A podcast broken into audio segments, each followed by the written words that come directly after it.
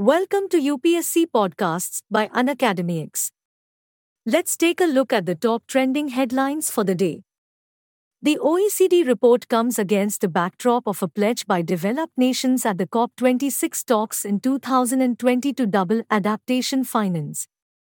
Leaders from major emerging economies, Brazil, Russia, India, China, and South Africa, convened a virtual meeting to demand a ceasefire in the Israel Gaza war, highlighting the urgent need to resolve Gaza's humanitarian crisis.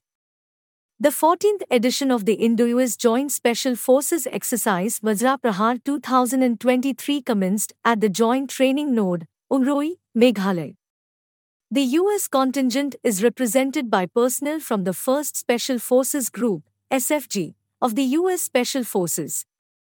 China wants to expand the Belt and Road Initiative BRI program throughout South Asia.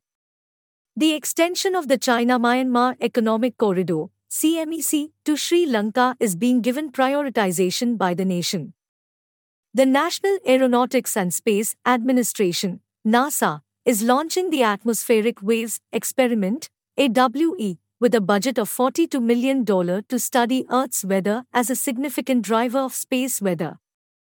Tamil Nadu's government to establish a fact check unit to verify information on media platforms, especially concerning government policies. Critics argue that this unit is unconstitutionally vague, potentially violating free speech rights.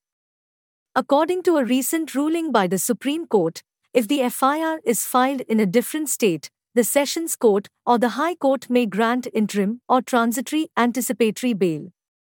OpenAI co founders Sam Altman and Greg Brockman have been appointed by the company to lead a new advanced AI research team, Microsoft CEO Satya Nadella said in a post on X.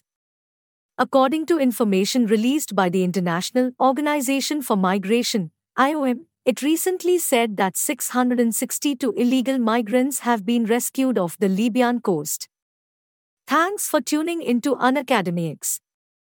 For free access to daily current affairs and bite sized lessons on all UPSC topics, download the Unacademy X app now.